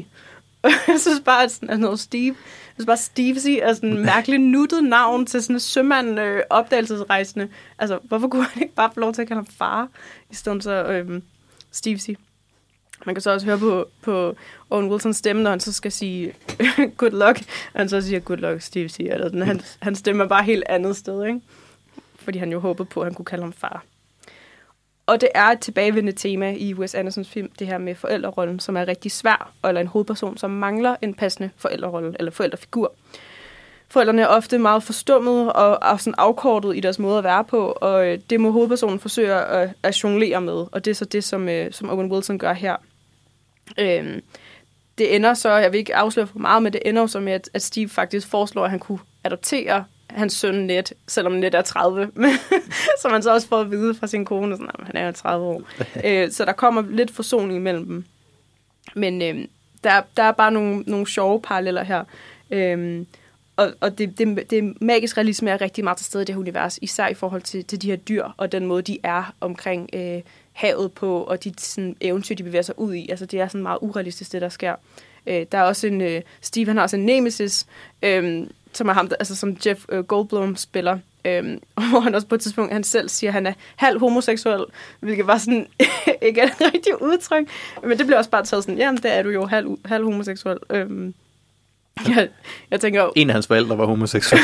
Nej, men jeg tænker sådan, at han kunne bare være biseksuel i stedet for halv homoseksuel. Mere opnægt, ja. Ja, der er mange sådan sjove øh, også gør grin med det her med, at, at øh, Owen Wilson, som er, er barnet, er langt mere fattet, end Bill Murray er. Altså det er ligesom ham, der sådan prøver at få deres relation til at fungere, og Bill Murray er sådan, faren er meget mere sådan, øh, han er også sur, fordi at, at sønnen ligesom øh, har det godt med mandskabet, på en anden måde, end faren har det. Øhm, og, og der bliver lavet, der er meget sjovt også netop med øh, sådan homoseksualitet, eller de her øh, mænd på havet, som skulle være sådan rigtig macho, men så er de bare meget mere feminine og sådan, øh, hvad hedder det, udtryksfulde. Eller, eller de er ikke selv udtryksfulde, men sådan, der, universet omkring den er enormt sådan, øh, legesygt og sjovt, og der er sådan et portræt netop af også Bill Murray, sådan, hvor han også står meget sådan, øh, meget sådan udtryksfuldt og ser bare sådan super cool ud, og så bare slet ikke passer til den her macho havmand. Øh. Det er også sjovt, synes jeg, at, øh, at der, de har de her sådan absurde samtaler mellem folk, som, som jeg føler går igen i, i genren, også i næsten alle de film, vi har, vi har talt om. Men normalt så er det, fordi det involverer magien på en eller anden måde. Men i, i den her, der var det også bare sådan en, det er bare en absurd samtale mellem en meget rolig tysk mand og en, der er nervøs for, hans ven er blevet spist. øh, ja, det, det, det er sjovt, at de ender sådan... Nogle af de her film ender det samme sted på de, i de her absurditeter. Øh, også når det ikke er relateret til, at, at der er magi i universet på den måde. Men, men vil lige kalde Wes Andersons film magisk realisme? Eller er de... For jeg synes, at de alligevel så tilpas langt væk fra virkeligheden, at det bliver et helt andet univers. Der er ikke så, det er ikke så jordnært måske. Jeg ved ikke, om det giver mening. Det er sådan... Den her lød relativt jordnær, men jeg har, altså, jeg har ikke set nogen af dem, tror jeg. Jeg har så halvdelen af Grand Budapest Hotel. Så, jeg synes, det er et godt spørgsmål. Jeg vil sige, jeg synes, han gør brug af elementer derfra. Jeg tror ikke, jeg vil sige, at hans film som per definition er magisk realisme, eller et virkelig godt sådan jeg synes, det er et godt eksempel på det, fordi at den optræder, øh, men det, det er jo en del af det, der sådan, er hans finurlighed. Altså, han er jo også meget genkendelig som sådan meget underfundig og finurlig, lidt sådan, øh, på engelsk man sådan en quirky type. Mm. Ikke? Altså, og det, det synes jeg kommer til udtryk ved, at der er så mange ting i universet, som er sådan lidt, det hænger ikke rigtig sammen, men der er ikke nogen, der stiller spørgsmålstegn ved det. Folk er meget sådan direkte med sådan, så gjorde de bare sådan, og sådan, så var det bare det, der skete. Ikke? Det er også sådan en ting, der bliver svært at vurdere, når man har at gøre med, øh, ligesom vi- vi- hvis jeg taler om Lynch og, og Trier, de har ligesom sådan en auteur-status, der overgår genrebeskrivelser, hvor det er, sådan, det er primært en, en Lynch-film eller en Wes Anderson-film, og så kan, vi, så kan vi tale om, hvilke genre vi kan passe hans film ind i, men de er alle sammen, de er alle sammen i, i hans genre i virkeligheden. Ikke? Altså det, man, man læser det mere som deres film, end som en, end som en konkret genre, selvom de passer ind i, uh, ind i eksemplerne her. Det synes du er ret i. Altså, de trækker fra øh, forskellige øh, genrer eller sådan stilgreb, men Ja. det er Wes Andersonsk, det, det vi står med her, Ja, ikke? præcis. Det er, sådan, det er hovedsageligt hans, og så kan, vi, øh, så kan vi smide det i nogle andre genrer også, hvis vi har lyst. Men Ja. det, ja. Ja, og, hvad, og sn- eller snakke om dem, han har været inspireret af, ikke? Mhm. Øhm, Han er også bare virkelig en håndværker, ikke? fordi Jo. det er virkelig ned til mindste detalje. Og med, med farverne, og, og der er ikke noget, der er efterladt til tilfældighederne. Øhm, men jeg synes bare, det... Ja, jeg kan godt se, hvad du mener, men jeg synes bare, det universet er bare så langt væk fra, at man sådan bliver lullet ind i en helt anden verden, synes jeg. Mm. Hvor man har begge benene inde i magien, ikke? Hvor ja. At, ja, med nogle af de andre film, der er man måske lidt mere splittet mellem begge poler. Ja, jamen, det synes jeg, du er ret i. Det er en god pointe, at man sådan køber lidt mere ind på præmissen her. Måske er man bare sådan, at man går ind i det univers, ikke? Så, det, så den ligger jo på en eller anden måde lidt langt fra vores virkelighed. Vi ved jo godt, at verden ikke er i pangfarver, som han tit bruger, ikke? Desværre. Øh, Eller så super koordineret og symmetrisk, og altså, det, det ved vi jo godt ikke, ikke passer. Men, men så er det måske bare i virkeligheden også meget temaerne. Altså det her med, at den magiske realisme bliver også brugt til at sige noget omkring det traume, der er mellem far og søn. Mm. Øh, også fordi han, han hele tiden... Owen Wilson karakter, altså net, altså net, han står hele tiden, jamen, er han min far? Og jeg tror, han er min far. Jeg håber, han er min far. Og han, der bliver ligesom hele tiden sagt nogle forskellige ting, som kunne tyde på, at han bare dør. Og sådan. Der, der er kæmpe traume i, at han gerne vil sådan anerkendes af, den, altså af faren, ikke? af den figur der. Og det kan ligesom formidles igennem de her meget sådan fantasifulde elementer, øh, magiske elementer, som gør, at, at, ja, at det univers formidler de traumer mm. i et eller andet omfang. Jeg tror også et eller andet sted, at det er de temaer, det primært handler om. Altså, det, du behøver ikke være placeret et sted, der sådan er genkendeligt for, for den gennemsnitlige seer. Øhm, jeg tror meget, at realisme-delen handler ligesom om, hvordan, hvad er, det, hvad er det, det handler om? Hvad tænker de her karakterer på? Hvad er, hvad er i fokus i den her film? Og hvis det er ligesom sådan nogle meget tæt på jorden problemstillinger, som øh, et far- og søn-forhold. Så altså, så kan du være så magisk, som du vil med resten af det, uden ligesom at, at tabe den tråd, som, hvor vi ved det i sidste ende handler det bare om mennesker øh, og deres forhold til hinanden. Helt enig, og man kan virkelig se det tydeligt her i forhold til, at, at øh, Bill Murray han skal ud og finde den her jaguar-haj. Ikke fordi sådan, wow, det, det, det er en haj med sådan jaguarpletter, vildt nok, mm. og sådan, altså det, det, er ikke det. Han skal ud og finde den, fordi den dræbte Esteban, ikke? Den har dræbt hans bedste ven, så han skal ud af haven. Altså det, det, det er ikke fordi, han skal kortlægge, at han sådan, se, jeg er en stor eventyr. Sådan, det er lige meget, den her jaguar har jeg lidt sjældent. Oh. Mm. Det er vennen, ikke? Og så i højere grad far- og sønforholdet, som kommer mm. til udtryk i den jagt efter. Og så også hans øh, udfordring med sin nemesis, hvor han også hele tiden... Øh, Bill Murrays karakter har jo så, altså Steve Zissou, han har jo sådan en, en lidt lille, sød, blå båd, eller ikke lille båd, men sådan et, en fin båd, og så Nemesis, der var der kæmpe motherfucker, et skib ved siden af, og har også et logo, der er meget sejere, og sådan meget mere tjekket, ikke? Så det er jo, det er jo så meget til det der magtspil og, og, og spørgsmål om tilhørsforhold, som kommer til udtryk igennem blandt andet de magiske elementer. Den film, vi skal kigge på nu, det er Encanto. Og Encanto er jo øh, den nyeste, øh, eller en af de nye Disney hits. Øh, det er en musical animationsfilm. Øh, det er Lin-Manuel Miranda, som er kendt for så mange andre lækre musical øh, hits. Blandt andet Hamilton, In the Heights. Øh, han er sindssygt dygtig. En af mine yndlings. En af de største, bedste inden for øh, altså musical-komponister inden for nyere tid, vil jeg mene. Men Encanto er i hvert fald en uh, animationsfilm, som også har taget mange mennesker med storm. Den store hitter på TikTok blandt andet, rigtig mange af sangene. Øhm, den er også rigtig stor på YouTube. Der er så mange videoer med folk, der prøver at forklare, hvad er mm, den øh, gemte besked i Encanto. Hvad betyder alle familiemedlemmerne, deres øh, kræfter, hvad vil det sige? Øh, fordi det Encanto handler om, er netop en familie, der bor i Colombia. De hedder Madrigal, det burde jeg kunne sige bedre, eftersom jeg har haft spansk, men det kan jeg ikke. Øhm, og den her familie, de har hver især øh, magiske kræfter. Øhm, der er en, hun er super stærk. Der er en anden, hun laver blomster, hvor end hun går og er bare super fortryllende. En anden, hun kan høre, hvad folk siger på lang, lang afstand. Øhm, så er en, der øh, kan snakke med dyr. Øhm, og en, der kan skifte form. Formskifter, så han, og han skifter, øh, han skifter form, som han vil. Øhm, og så hovedpersonen i filmen her, øh, hun er en ung kvinde. Alle, alle familiens medlemmer har fået deres kræfter, når de kom, altså bliver et vis antal år. Øh, det, det er sådan, når de er børn. Jeg kan ikke huske, hvad, hvad alder det er. Måske det er sådan noget 10 års alderen eller sådan noget lignende. Men det år, hvor hun skulle have sin kraft, blev magien væk. Og hun fik ikke nogen kraft. Øhm, og familien her har magi. Øhm, men resten, altså den, den landsby, hvor de bor i, har de ikke, har, landsbyen har ikke magi. Så familien er særlig i sig selv, fordi de er de eneste med magi, og derfor også med en vis sådan ansvar og, og sammenhængskraft øh, skaber de ligesom i landsbyen. Der, hvor øh, magisk realisme, det, den kan være ret spændende at diskutere i det her eksempel, fordi i virkeligheden er det måske svært at kalde en kanto sådan helt ren øh, magisk realisme, ligesom mange af de andre film, vi har snakket om i dag. Øhm, men den har det i hvert fald i forhold til den her øh, latinamerikanske baggrund, altså den tager udgangspunkt i Colombia, og der er også mange kolumbianske stjerner, der har været med, øh, øh, hvad hedder det, til at, og, og, altså, lægge stemmer til karaktererne og skrive den osv. Der har været rigtig mange sådan kræfter bag, som er latinamerikanske. Øhm, og så det her med magien. Magien er til stede. Det kunne lyde til, man kunne fristes til at tro, at magien er til stede, fordi vi skal synes, de her mennesker er spændende, og wow, så skød hun, eller så lavede hun blomster. Fantastisk. Men faktisk bruger familien ikke kræfterne for at sådan, øh, imponere nogen eller bekæmpe nogen øh, udefra kommende kræfter.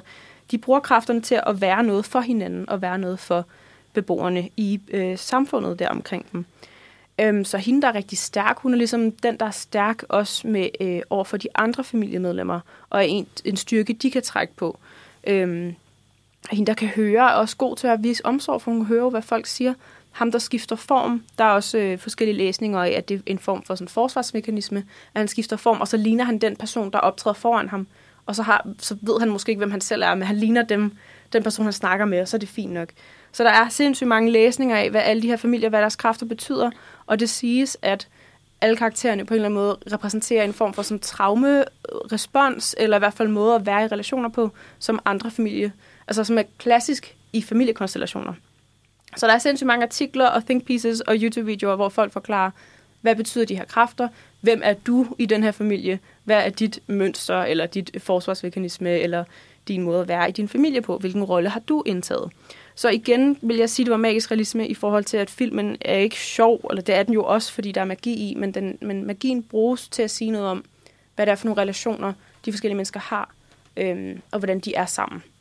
Hvad tænker I om det? Lyder det som magisk realisme? Kan jeg sælge den som magisk realisme til Du, du har solgt den til mig. Første, første halvdel var jeg sådan, okay, er, er The Incredibles magisk realisme? Er vi ude i sådan noget, altså når det er en animationsfilm, kan man ikke forvente, at der er et eller andet niveau af, af magi, der er involveret mm. på en eller anden måde. Øh, men jeg synes, det vi finder ud af efterhånden, og, og måske har fundet ud af, er, at, at det ligesom handler om, at magien handler om karaktererne, og ikke om verden eller plottet rigtigt. Det er sådan pointen, vil jeg påstå, for, for genren, at, øhm, at det er magi, der siger noget om, om mennesker i virkeligheden. Og det lyder som om, at, at den passer fint ind i, i den genre. Selvom det selvfølgelig er, altså, ja, det er sådan noget, som er, øh, det gør det sværere, når det er, når det er tegnet. Øh, selvfølgelig, fordi vi er ude i noget, hvor det, hvor det selvfølgelig er uvirkeligt, som du sagde, øh, det er helt er uvirkeligt, når det, når det er tegnet på den måde. Du, det realisme er svært at opnå i en, i en Disney-animationsfilm. Øhm, men i hvert fald, den magiske element bliver i hvert fald brugt på den måde, som det bliver brugt på i magisk realisme, lyder det som for mig. Rammer den den, sådan, den form for realisme også, som, som nogle af de andre ting, vi har haft, gør? Jeg synes faktisk, at det er lidt svært, fordi at der, der er... Nu sagde jeg det ikke, fordi de skal bekæmpe nogen, der er et stort monster og sådan noget, men der er alligevel lidt udefrakommende kræfter i forhold til, at der er det her lys. Altså så energien, eller magien kommer indefra for de forskellige karakterer, men den kommer også i form af det her lys, som bedstemoren, hun er ligesom familiens overhoved, og hende, der ligesom er grund til, at hele familien har kræfter.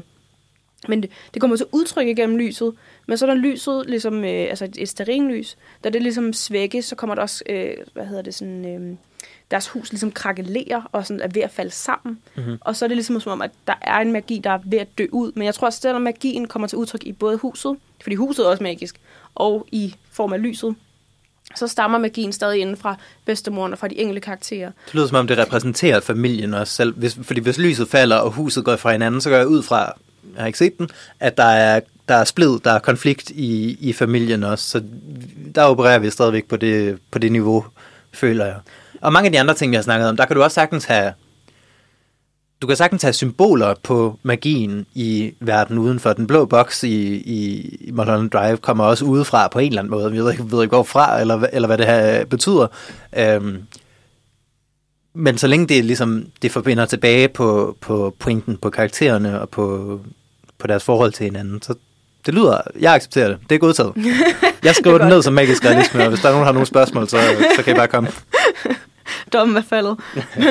men jeg synes i hvert fald, at øhm, en rigtig god pointe, det er, fordi der ligesom er usikkerheder blandt familien, og Mirabelle hedder hovedpersonen. Det er jo ligesom hende, der har, ikke har kræfter, og det er jo også et kæmpe tab for hende. Sådan, hun føler, hun skuffer familien.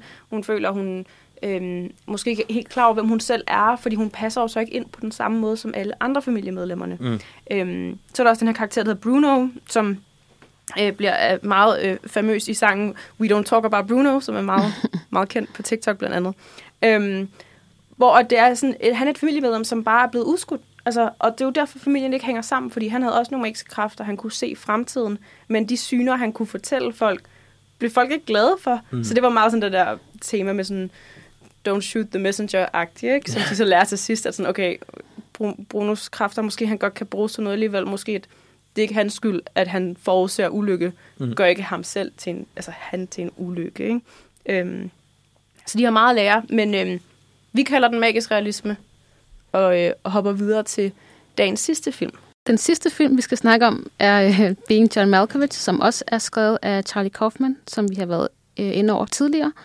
Øh, den handler om en dukkefører spillet af John Cusack, øh, som sammen med hans kollegaer finder ud af, at der er den her skjulte dør øh, på etage 7,5 på hans arbejdsplads. Øh, og den her dør, den leder, leder sig direkte ind i skuespilleren John Malkovichs hoved. Og så får man lov til at være derinde og se verden øh, fra, gennem hans øjne øh, i kvarter, inden man bliver øh, spyttet ud af sådan en øh, tunnel og lander i New Jersey. Det er, det er basically plottet. Um, og det sjove ved den her film, det er, at John Malkovich jo selv er med i den og spiller sig selv. Øhm, og der er et ret sjovt klip, hvor han så finder ud af, at den her portal findes, og så vil han gerne prøve at selv komme igennem den, så han kan se verden gennem sin egen øjne, gennem tunnelen. Øhm, og det synes jeg lige, vi skal høre. I'm so sorry, Mr. Malkovich. I, I hope we didn't hurt you too terribly. Get inside! What the fuck is going on?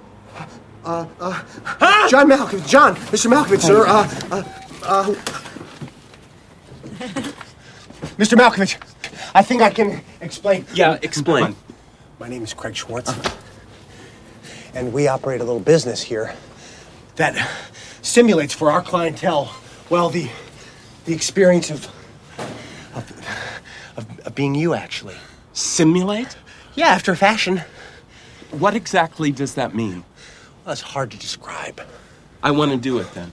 I'm sure that would pale in comparison to the actual experience. I want to do it! But right now, Mr. Hiroshi's in the tube, and he's got Let about. him do it, Craig.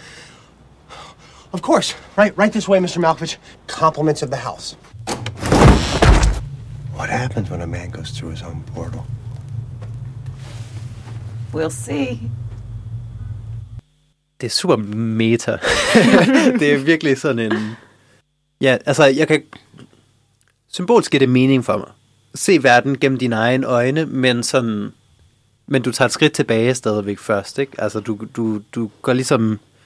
Du træder ud, og så træder du ind igen, og så ser verden anderledes ud. Du kigger på ting på en ny måde, forhåbentlig. Gør jeg ud fra pointen et eller andet sted.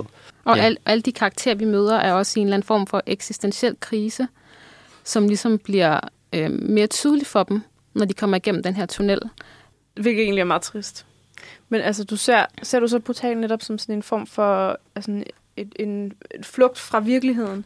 Fordi når de kommer ud igen, altså de er jo sådan, send mig tilbage, send mig tilbage. Ikke? Altså Ja. ligesom børn, der har været i en kar- karusel i Bonbonland, og så siger en tur til, ikke? Eller sådan. Præcis. Jeg ved ikke, hvorfor det stod Bonbonland, der var eksemplet. Det var... Jeg gør det stadigvæk i Bonge Bonge, så det er... Jeg, jeg smid mig ind i den film, og jeg vil være ligesom dem. Men de er jo sådan helt sådan hyper, når de så lander der i marken øh, ved, Ja. ja. vej, hvad hedder sådan noget, motorvejsafkørselen Ja. i New Jersey, ikke? Altså, Har han bare et vildt fedt liv, eller hvad? han er jo kendt skuespiller. Okay, ja. ja. Både i virkeligheden og i filmen. Ja. ja men ja. Men jeg tænkte, okay, det, det betyder ikke nødvendigvis, at du, øh, at Nej. du, du nyder hvert kvarter af dit liv, sådan så andre folk vil, øh, vil blive afhængige af at være dig. Der er i hvert fald en af karaktererne, som, det er jo så hende, der er kæresten til hovedpersonen, altså der spiller Steve, øh, nej, hvad hedder han? Cusack, øh, John Cusack. Så hans kæreste, der, når hun kommer igennem, så, det afslører ikke for meget af filmen det her, men hun finder så ud af, sådan, jeg tror egentlig, jeg er trans, altså fordi hun så er en kvinde, men ser sig igennem og kommer ind i en mands krop, og så finder hun ud af, at måske er i virkeligheden er en trans mand. Wow, det er egentlig flot fortalt, eller sådan. Så kan jeg godt forstå, at hun bliver sådan hyper af at kunne komme derhen, hvis hun pludselig finder en eller anden form for løsning, der ikke har været i hendes liv hidtil, fordi det forhold, hun har med øh, John Cusack, er bare sådan intet sigende for dem begge to, og de, de søger væk, og søger den samme kvinde også, hvilket ja. også er sådan virkelig Ja. ja. akavet. ja. Jeg ved ikke helt, om jeg vil placere den i... Jo, der er selvfølgelig det magiske element, det er jo den der tunnel, ikke? Mm. Men den er simpelthen den er samtidig så syret, at jeg måske mere vil putte den i surrealisme, fordi den er ikke jordnær på nogen måde. Man er absolut et helt andet univers.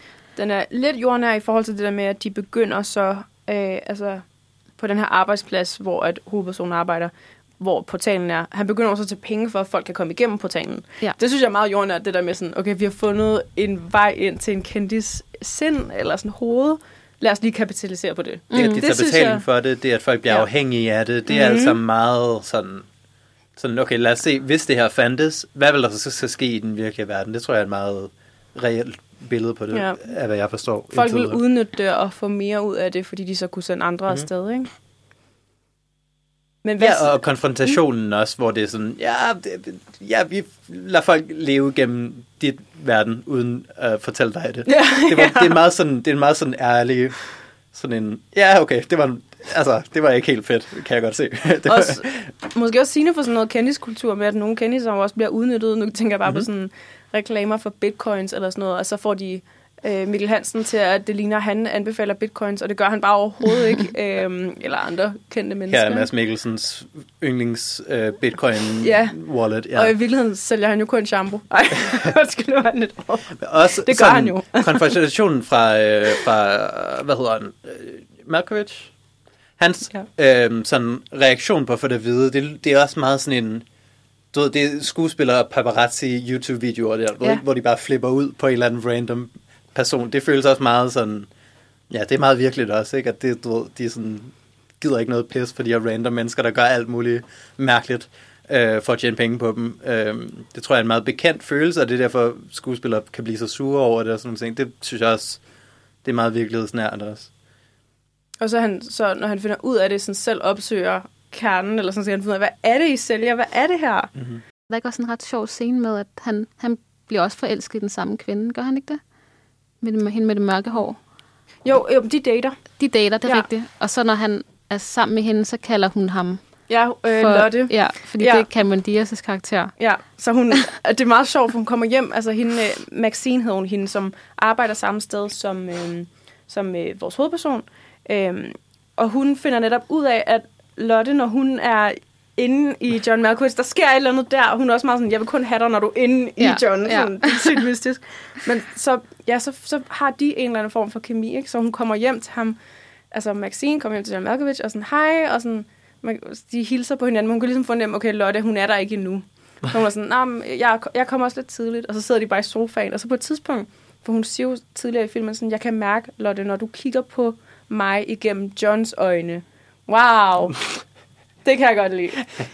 Og så venter hun netop på, at sådan, nu kan hun se, at Lotte er derinde. Okay, så kan vi godt snave. Altså sådan, det, der skal lige sådan, hun skal lige være sikker på, at det er Lotte, der er inde i den krop med den mand, hun skal til at altså, Oh, det ligge på sofaen med. super specielt. Det er meget mystisk. Men, men Den er virkelig fed. ja, den er virkelig fed. Det er den. Sådan helt drømmeagtigt univers, man er i hele tiden. Ikke? Lidt ligesom Donnie Darko, Ja. som man jo også godt kunne have snakket om. Ja, en, øh, en oplagt øh, en også at tage fat i. Vi er nået til slutningen af dagens program. Øhm, er vi blevet klogere på magisk realisme? Hvad? Ja, Ja. det er vi da. Selvfølgelig er vi det. Øhm, noget jeg tænkte på tidligere var, om man kunne tale om, at der var sådan... Altså, øh, kan man lave en dårlig magisk realismefilm? Kan man lave en, en, en film, som, som klarer at gå den balancegang, hvor du ikke hælder ud i at blive surrealistisk og blive helt mærkeligt, og du ikke hælder ud i at blive fantasy, og du ikke er sådan... Ja, kan man have en, kan man have en, magisk realismefilm, som ikke bare er vildt god? Fordi jeg føler, at alle dem, vi har nævnt, jeg tror i hvert fald, alle dem, vi selv har set, er vi alle sammen kæmpe fans af. Øh, er mit indtryk i hvert fald. Så kan I, har I nogle eksempler på nogen, der ikke fungerer, eller kan vi finde på noget? Og det er jo meget en smagssag, men jeg synes jo, hvis man googler magisk realisme-film, så synes jeg da også, der kommer nogle film op, som ikke er så gode, men som måske stadig opfylder kravene. Mm. Øhm, Ja, og jeg tror måske også, at det vi sådan... Jo, vi, vi kalder det en... Det er både en genre, det er også en strømning, det er noget, der er, kan findes i andre øh, kunstformer end blot filmen. Altså jeg tror på en eller anden måde, at vi har forsøgt at, at indsnævre noget, som gør os klogere på, hvad det egentlig er, men sådan i sin substans må vi også bare acceptere, at magisk realisme måske også mere er et greb end en, en sådan decideret genre. Mm-hmm. Altså, eller det er, en, det er en genre, men det er også bare sindssygt meget greb, som ligesom taler så meget ind i netop alle andre sammenhænge. Ikke? Så vi har jo forsøgt at sige, um, der er forskel på fantasy og magisk realisme. Den, den er jeg også helt enig i. Men Mm. for eksempel magisk realisme og surrealisme, den synes jeg stadig er sådan lidt mere Den er lidt mere svær, ja. Så det er meget det der med, sådan, det er en genre, der på en eller anden måde smager meget, fordi den kan bruges i så mange forskellige sammenhænge. Mm. Om jeg kan finde på en decideret dårlig magisk realismefilm, det synes jeg er lidt sværere. Vi er på et spektrum her et eller andet sted, ikke? Med, med magi i film. Øhm, hvor på den ene side, der har vi magi, der, der kan forklares, der giver mening i filmens univers, så er vi over i fantasy-genren. Og så, øhm, og så på den anden side har vi sådan noget, der er helt... Der, er- I virkeligheden er det magisk realisme, der er på den anden side, for det behøver ikke, magien behøver ikke give mening. Det skal bare så også, det skal kombineres med en anden genre. Så vi er ude i sådan noget, lidt øh, noget flydende show, og det er mest for vores egen skyld, at, at vi lægger de her labels ned over, over værker, ikke? Sådan, så vi har en, en måde at gruppere dem på, og en måde at tale om, om mere end en film ad gangen på øh, et eller andet sted.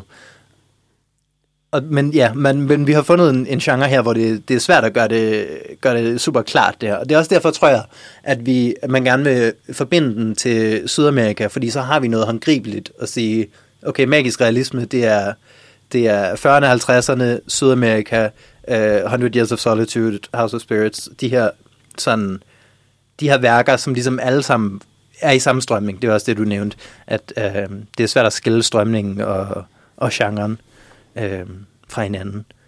Man kan i hvert fald sige det her med, at, øh, at magisk realisme, altså det, det er naturligt, det unaturlige, der passer sammen. De deler på en eller anden måde sådan en banehalvdel, mm-hmm. øh, hvilket egentlig er ret sådan spændende. Så der er jo ligesom noget modsætningsfyldt bare i titlen magisk realisme. De to ting passer ikke sammen, og så alligevel passer de bare så sindssygt godt sammen. Øh, og som vi også fik, øh, fik nævnt fra starten af, at der er jo ligesom ikke snak om eskapisme for at undgå virkeligheden, men der bliver tegnet nogle kontraster ved brug af magien, som optegner virkeligheden, så vi lettere selv kan få mening ud af det, eller vi netop kan komme i kontakt med nogle af de traumer, vi har valgt at øh, hvad hedder det, øh, lægge fra os, eller på en eller anden måde prøve at fortrænge. Øhm, magien den, øh, kan bruges til ligesom at afsløre sandheder om karaktererne i filmen. Øhm, og så giver den, altså, jeg synes også godt, den kan give sådan et lidt alternativt blik på sådan et samfundsmæssigt eller et filosofisk problem. Blandt andet i The Lobster, som jo handler om noget sådan lidt større, ikke? Øh, hvor at i uh, The One I Love er måske helt tæt på sådan parforholdet. Mm. Ikke? Så der, der er også forskellige grader i, sådan, hvad er det for et problemfelt, vi danser os ind i. Um, men jeg synes i bund og grund med magisk realisme, det er jo det der med magien, den er en hjælpemiddel i en større situation. Ja. Magien er ikke til, fordi den bare er sjov og spændende. Den skal ligesom, den har en helt tydelig funktion i øh, det værk, man, man sidder med. Ja, når vi taler om sådan nogle ting som traumer, så er det jo, altså, du kan ikke afbilde traume på, på skærmen, øh, uden brug af noget, som er, er overnaturligt, og magi er måske ikke det rigtige ord øh, til den slags ting, men sådan symbolsk, hvis du vil illustrere noget med traumer, så bliver det sådan noget, det bliver noget, der er større end, end, end den almindelige verden. Altså du kan ikke, du kan ikke vise os en karakter, som er bange for æderkopper, og så er det bare en, en æderkop på et bord. Vi bliver ligesom nødt til at have en eller anden billede af, hvordan ser de det inde i deres hoved. Og det er der meget af magien kommer, kommer ud, tror jeg, mm. af, af sådan fra øh, karakterernes hoved og, og ud efter. Um, en anden ting, jeg tænkte på, var også... Um, jeg har glemt det. men, men jeg vil sige videre til det, fordi du har helt ret i, vi kunne godt se som en æderkop kravl, og så en karakter, der sådan springer, og så kan vi forstå, okay, han er bange, eller... Ja, men øh, vi kan ikke mærke det, vel? Øh, nej, altså, nej, ja. eller, øh, wow, okay, øh, der blev hun helt slået ud af den, ikke? Men, men det bliver bare, det bliver i hvert fald tydeligt tale sat, hvis vi ser det med en form for magi, eller en, en måde, den karakter ligesom agerer på omkring det traume. Ikke? Sådan en overdrevet illustration på en eller anden måde af, hvad ja. det er, de oplever i, i, i deres hoved. Ja. ja. Så det er både en måde at fortælle traumer på, det kan også være en måde at illustrere traumer på, brugen af øh, magisk realisme. Mm. Der er jo også rigtig mange, som ikke anerkender det som en genre ja. øh, for film, hvor at den har vundet meget stor indpas, når det kommer til litteraturen.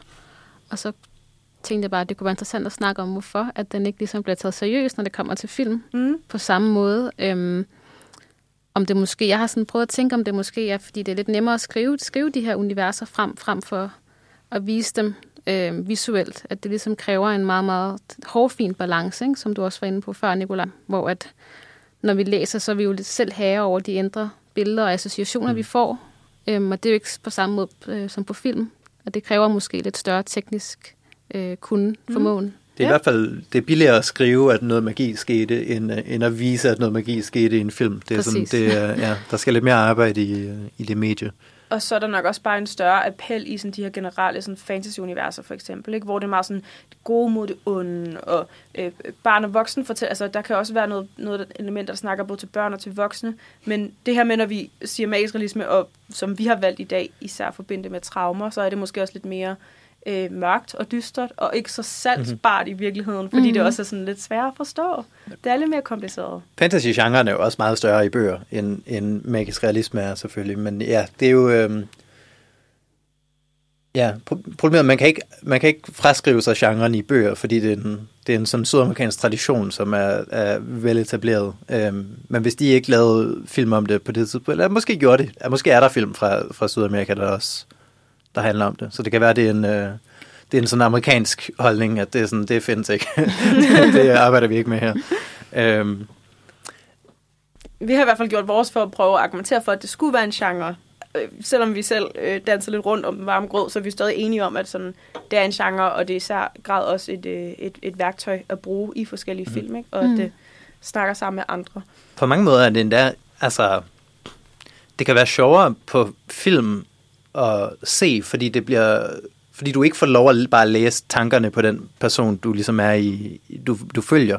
Øhm, det kan give de her, de her forvirrende sådan tolkningsproblemer, øh, man kan rende ind i, fordi det er et visuelt medie, i stedet for at det er, så hvis man læser Murakami for eksempel, så ved du præcis, hvad hovedpersonen tænker hele tiden. Øhm, og så kan der ske magiske ting, der er relateret til de, han tænker, eller til andre karakterer, der også opfører sig på de her absurde øh, måder, som vi også har rendt ind i. Men, men med film, så bliver man ligesom, man bliver ligesom endnu mere frasat fra, fra universet. Man kommer lidt mere på afstand, øhm, end man gør i en bog. Der skal lidt mere til også at knække koden, ikke? Altså at forstå, Ja, okay, det, det er det, der kommer til udtryk her. Nå, okay, jamen, det er jo nok et traume. Altså det bliver jo ikke talesat sådan, specielt for eksempel, når du tænker også med Wes, Anderson-filmen, altså um, The Aquatic Life of uh, Steven Siso, um, der, der er jo også sådan, um, der siger han ikke, øh, jeg vil bare gerne have, at du er min far, eller hvor, altså, okay, det bliver faktisk lidt i tale, men, men, men det bliver stadig for, forklaret meget tydeligere igennem alle de her elementer og det her univers, der gør, at de jo også ligesom opfører sig mærkeligt over for hinanden. Ikke? Mm. Så det var lidt et dårligt eksempel. Men der er bare sådan steder, hvor at, at, at uh, traumet måske ikke bliver handlet lige så meget igennem dialogen, men netop igennem de magiske ele- elementer. Mm. Men jeg kan også... Ja, Ja, jeg siger bare, det, det kan måske, det giver meget god logisk mening, at en genre, som primært foregår i, i folks hoveder og i, i relationer og sådan nogle ting, fungerer bedre skriftligt end, end filmisk. Eller i hvert fald er, er lettere at gå til skriftligt, end det er filmisk. Jeg tror, at der skal noget... Det er også det, jeg siger, men jeg ved ikke, om der er mange dårlige øh, magisk realisme-film. Jeg tror, det er svært. Det er svært at finde den, men så går vi også... gå helt- den balance. Vi kan også gå helt bag til et stort spørgsmål med sådan, hvad er god og dårlig kunst, ikke? Ja, okay. Så det kan komme helt op på Se, den store jeg, er en- jeg er, prøv at høre, der er objektivt godt og objektivt dårlig kunst, og sådan er det. Og hvis, ja, den, den kan jeg ikke lige høre ind på. Men jeg kan trøste, jeg kan trøste, jeg kan trøste med, øhm, at jeg googlede, altså jeg, magisk realisme, jeg googlede sindssygt meget, men jeg fandt i hvert fald en hjemmeside, hvor at, øh, det er fra vox.com, øh, 11 spørgsmål, som du er, har, altså du er too embarrassed to ask about magical realism. øhm, hvor det første spørgsmål er, hvad er realisme? Andet spørgsmål er, hvad er magisk realisme? Træerne er, kan du give et eksempel af magisk realisme? Øh, og så, så fortsætter den bare derud af med sådan nogle lidt overordnede store spørgsmål, hvor at sådan, det er som om, at der også ligesom er en enighed om, at det er lidt pinligt, at det er lidt svært egentlig at sætte ord på, hvad det præcis er. Ikke? Mm. Men det er måske også det, der er dragende ved den her genre, og den her måde at fortælle på, at det, at det er mere flydende end som sådan. det er det for mig i hvert fald. Jeg synes, øh, for det første, så jeg, har altid en, en sådan tiltrækning til ting, som, som ikke øh, giver mening med det samme. Altså, det, det kan være lidt kedeligt at sidde og se en film, hvor når du 10 minutter inden er du sådan, okay, jeg kan godt, jeg kan godt se, hvor vi, hvor vi er på vej hen, og hvad, hvad, vi, hvad, vi, ja, hvad vi arbejder os hen mod. Øhm, og det er virkelig en genre, der, der får dig ud af din comfort zone, og sådan ind i sådan en, okay, lad os se, hvad der sker, og så lad os se, hvad vi kan, hvad vi kan få ud af det af mening bagefter. Øhm, men jeg tror også, at det er en genre, hvor du kan, du kan se det, og så sige, det var mærkeligt, og så lade den ligge der. Og det tror jeg også er fint. Altså, det er ikke en, der, der er ikke et endegyldigt svar nødvendigvis på, hvad er pointen med det her, og hvad, hvad, betyder, øh, hvad betyder det her element i den her film. Der står i hvert fald i stor kontrast til actionfilm eller romcoms eller nogle af de andre meget brugte genrer, ikke? hvor alt er meget sådan en til en og meget let Ja. at forstå og aflæse. Ikke? Så Ja, du er ved, hvem der er, du, altså, Ja. kommer de til at finde sammen til sidst? Ja, Det gør ja, de. det gør de. Ja, ja. Ja. Vinder han over den onde skurk? Ja, det gør han. der, det er ikke så, ja. Er der noget, der skal eksplodere? Ja, det Ja, skal der. det er der også, ja. Tak for i dag. Det var dejligt at sende med jer. Øhm, du kan finde Filmmagasinet Nosferatu på Instagram og på Facebook.